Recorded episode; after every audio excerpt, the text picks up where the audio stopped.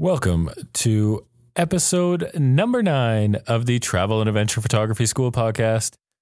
I'm your host, Robert Massey. Thank you so much for joining me today. I am so stoked that you are here.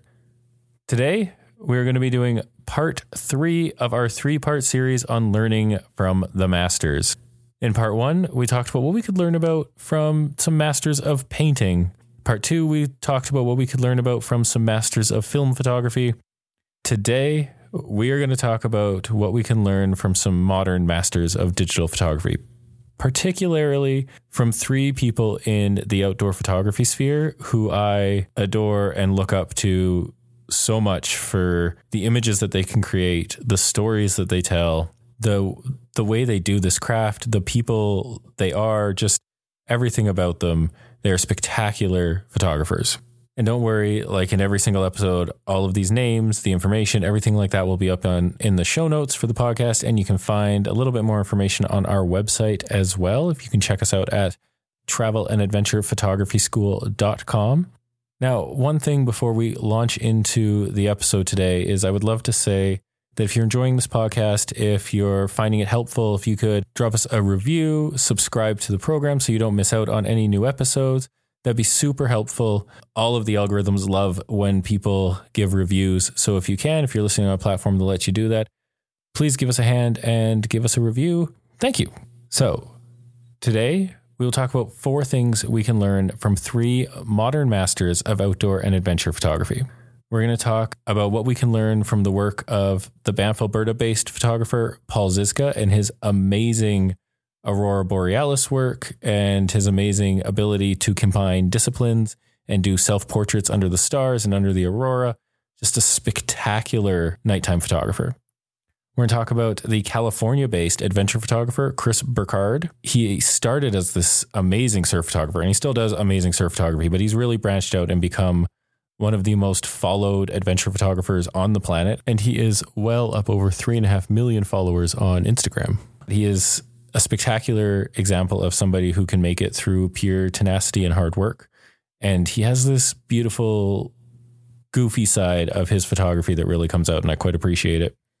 And we're also going to talk about my personal favorite, one of the photographers I look up to so much on the planet today, and it's the Oscar Award winner, Jimmy Chin. He is first and foremost an adventure athlete and an adventure photographer who really combines these two disciplines to create spectacular work that just brings you right into the sports and into the areas and the landscapes that he is documenting. Those are the three we're going to talk about Paul Zizka, Jimmy Chin, and Chris Burkard. And I apologize off the bat. I can guarantee you I'm butchering some of those names. All right. And the four things that we're going to learn from them how you can combine disciplines. Sometimes gear does actually matter, but your eye matters more. Finding a feeling and getting in there. So without further ado, let's just lean right into it. Tip number one combining disciplines. There are so many amazing photographers and amazing photographs out there in the world today that we often see a lot of the same images and the same ideas being repeated. And there's nothing inherently wrong with that. But what really sets somebody apart as a master of the craft that they do is their ability to take something that you see a lot of and make something new with it. And I, that is what Paul Zizka has managed to do with his career. He takes these spectacular photos of the aurora, but then he combines them with these beautiful self portraits and these beautiful portraits of people.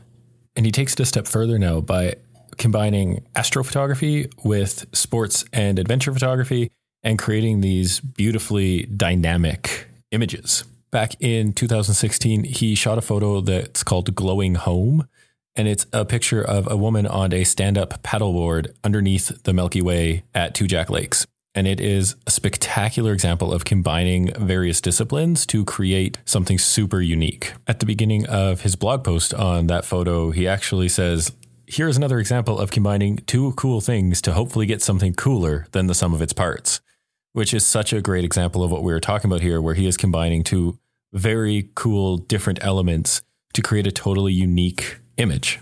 He also does things like shooting ice climbers out under the stars. Once again, he's combining two very different disciplines in astrophotography and sports photography to create his image. Those are two very difficult, very different disciplines. and he's combining them to create these magical, spectacular photographs. What he does takes a huge amount of creativity and logistical planning and adventure smarts. What we can really learn from him is to take very different, seemingly like polar opposite disciplines and see if they work together in your photography. So instead of just thinking about going out in the mountains and taking a picture of somebody rock climbing, how can you combine what they're doing with, say, light writing, for example? Can we do some really cool light writing photography of people out rock climbing at night? Can you do some spectacular portraiture work of somebody hanging on a wall over a cliff valley? Like start start trying to think about what disciplines you succeed at and what disciplines you're very good at and how do you start combining them together to create really unique images that stand out from what everyone else is taking right now and ones that express your artistic style. Don't just slam two things together because you think, oh, that'll look really cool. No, that's not going to be super helpful for you. What you really need to be doing is taking two disciplines that you really love shooting and finding a way to meld them together naturally. And I think that's really what the work of Paul Zizka, in particular, his Aurora Borealis and self portrait series that he does, can really teach us. On to tip number two. Sometimes gear does actually matter, but your eye still matters more. So, as much as this goes against most traditional advice that you're going to hear, that it doesn't matter what camera you use, just use the one that you have, there are actually points where it can make a massive difference. And the gear you have access to can make a massive difference to the photos that you want to take. So, just leaning right into it for an example, let's think about the work of somebody like Chris Burkard. So, Chris Burkard is this spectacular adventure photographer and a spectacular surf photographer. He got really well known for capturing these pictures of surfers right in the midst of a wave at the start of his career.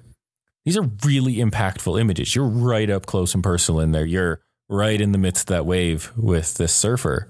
But the reason you're up in that wave with that surfer is because that's where Chris Burkard is too. He is right in the midst of that wave or pretty friggin' close to it. But to be able to do something like that, he not only needs a good camera capable of freezing the action, but also a fairly wide angle lens that's a bit more forgiving in the space that you're going because it can be pretty hard to aim when the ocean keeps hitting you in the face with waves. And you need a waterproof housing. The gear in this situation to properly shoot surf photography makes a massive difference. And that's just your camera gear. That's not mentioning all the special kind of gear that you need to get in that situation, to be able to be in the water, everything like that. Getting the right kind of camera gear can actually make a huge difference to being able to get the type of photo that you want. Um, I remember quite clearly when I started doing sports journalism, I started shooting on like a 75 to 300, like had a final f stop range of like 5.6 at the 300 end on a Canon 30D. Not a great camera to be inside a small town arena trying to shoot ice hockey with very little light. My photos took a massive jump when I was able to start using Canon 70 to 200 2.8 and when I upgraded my camera body to a 50D. So gear can make a difference, but there is a massive, massive caveat to it. If you don't know how to use a camera, if you can't foresee a shot, if you don't know what it takes to make a great photograph, like understanding composition and light and timing, and everything else that goes into making one, all the gear in the world won't matter. You need to learn how to properly create a fantastic photograph before the proper gear can make a difference. Once you know how to create great photos, getting specialized gear will increase your ability to take better photos and will change the way you take certain photos. But you need to understand photography before you start investing in those systems. This isn't to say that at a certain point you're only going to use specialized gear. No, no. You're still just going to take photos on a camera, but there are going to be points where you need certain gear with you to be able to get the shots that you want. All right, moving on to tip number three finding a feeling. So, this is totally a personal read on these photographers. So, there will be my own biases and my own thoughts and feelings and ideas about locations and shot types and everything like that is going into this. So take this bit with a grain of salt, but take the concept behind it as one that you need to look for for yourself. So, in my read on the work of these photographers, each one of them brings their own energy and shows off different types of emotions in their photos, particularly their photos of people. So let's jump straight back into Chris Burkard because he creates these images that just teem with joyfulness and happiness. Even his photos that don't seem to have a direct correlation to happiness or joyfulness or something like that, like they don't have a person in them, the way he edits, the energy he puts into his photos, there is a happiness that comes out of the images that he takes that's just infectious almost. I think that's one of the things that makes him such a powerful photographer today is he seems to infuse this joyful and exuberant energy into his photos. And that energy is the same one he puts off in all of his Instagram stories and his content. And when you watch him teach, I've never met him in person, unfortunately, but I get this feeling that he would be this joyful, exuberant person because that's the energy that he puts into his photographs. That's the energy that he puts into his photography. He really lets his emotions be seen in what he is photographing. Jumping back to photographer number one, Paul Zizka creates these super dramatic images under the aurora. There are these sweeping vistas with lots of self portraits that are almost stoic. The people in his images feel like they are in awe of nature, of their surroundings, of what they are witnessing in front of them. And I get this feeling based on the way he talks about witnessing the aurora that that's how he feels. And you can feel that energy radiating off it. He creates these beautifully timeless pieces that make you just in awe as you're looking at them.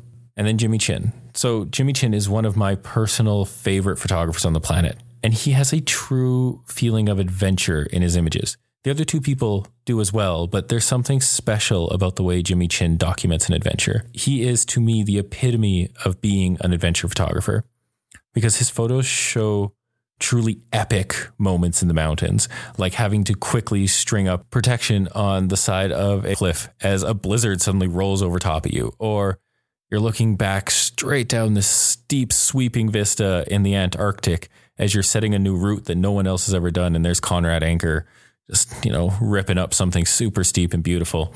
Then he also shows the little bits in adventures the little bits of everything that happens, those light-hearted moments in amongst these epic adventures. He goes from everything from light-hearted to truly serious in his photography. And you can feel that. His photos show that true sense of what an adventure is actually like because he's not just a photographer. He's also an adventure athlete. He's he's done this his life. He's lived the van life. He's climbed in Yosemite. He's done everything you could possibly think of. He's climbed in the Antarctic with a group of people. And that energy, that adventurous, calm energy that he brings to all the work that he does, shows off in his photography.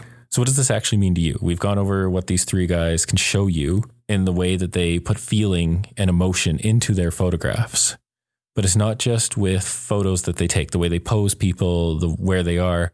They put their own energy and emotion into these photographs. That's the way I read it. That's the way I feel it coming off of them. And what I think is really important for us to realize is to let our emotions be seen. And it doesn't have to just be happy emotions. Let all of your emotions be seen. The work of these gentlemen doesn't just show truly happy moments. In fact, that's not the point of adventure photography. That's not the point of travel photography. You want to show everything. So infuse your photographs with yourself. Infuse your photographs not just with your own creative ideas and your own intentions and stuff like that, but infuse them with your own energy, your own creative energy, your own personal energy, the emotions that you are feeling at that point, and that will come through in the photo that you take. All right. Moving on to tip number 4. Get in there. This is the thing that Jimmy Chin can teach us his work is beautiful. It shows amazing mountains and amazing scenery and everything you could ever possibly ask for under the sun of an adventure photographer. But what he really shows to me is that he is there. He is in the heart of everything. We talked about this last week, but to me, it's so important to ingrain this in you again is that each one of these gentlemen that shoots is in the midst of the action. Chris Burkard is not just a surf photographer, he is a surfer as well. Paul Zizka isn't just taking photos of people exploring the mountains under the aurora. He's taking self portraits of himself in the mountains exploring under the aurora. And Jimmy Chin Jimmy Chin is one of the most amazing adventure athletes on this planet. He mountaineers, he skis, he rock climbs, he he does pretty much everything. It is spectacular to watch. And the images he creates have that sense of adventure that we just talked about because he is there. He is in it. He is right in the guts of it. He is sweating right alongside the athletes he is taking photos of. And I get it. I will never be at that point in my life. I don't think I have the athleticism in me to be able to do 90% of the stuff that these guys can do. But I'm still going to work my butt off to be able to get myself out there and working hard and being alongside some of the athletes that I want to work with and being alongside some of the people that I want to work with. Because I don't want to just photograph a sport because it looks like it's cool to photograph. I want to be there and I want to be in it and I want to be in the mountains and adventuring and exploring with these people and documenting it along the way and creating some really cool, awesome art while we're at it. We cannot be passive. We are not just observers watching people do this.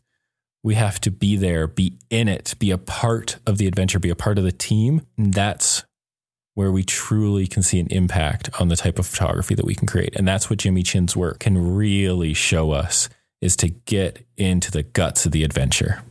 All right, that is our four tips for today. I'm going to give you our consume and create project. Once again, borrowing this from Start With This. Thank you so much, guys. Love that podcast. Love the other work that you do. All right, so for this week's consume project, look at the work of one of these three photographers and really spend time digging into one of them that inspires you. Don't just like peruse through all three of them, but pick one that you look at and kind of go, I love this, and dig into their work. Spend five, ten minutes analyzing images, like an individual image. Spend a couple hours really poring over the work that these gentlemen have done over their careers and seeing what it is about those images that inspires you. I will bet that you will look at each one of these three and you will see that one of them stands out to you really quickly. So spend some time looking at their work and understand what it is about that work that you really love. Um, if you can, and if you want to rent it or if you can find it somewhere, I would fully suggest watching Chris Burkard's film Under an Arctic Sky for inspiration as well. It's just such an amazing documentary about the process of shooting surf photos under the aurora in the Arctic. It's a mind boggling experience from the looks of it. Plus, you get to support this rather spectacular photographer at the same time. The other one that you could watch uh, would be Jimmy Chin's documentary that won him an Oscar called Free Solo. That was about Alex Honnold free soloing on El Cap. Amazing movie if you haven't seen it as well. Well worth watching. Less about photography and more about adventure, but still well worth it, especially if you start thinking about what they had to do to create some of the shots for that film and how to work alongside an adventure athlete when they're doing something incredibly dangerous. That was a huge part of the film about how do they not take away from Honnold's experience of free soloing the wall on the planet and the balance they had to strike between their need to film and his need to not be distracted by them and not have his climb interrupted by all the gear and cameras and everything else. Amazing movies. Go and check them out if you haven't seen them yet. All right. And to create. So, normally I'd love for you to get out into the world. Don't do that right now. Stay home. Stay home and create a plan.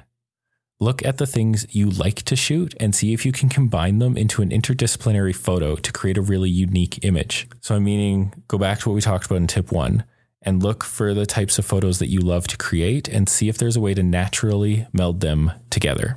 For now, though, really just plan and scheme this. Don't actually go out and create this image. Plan, scheme, get your gear together, decide who you need, contact people you want to shoot this with, start planning for dates in the summer, and hopefully they'll hold up.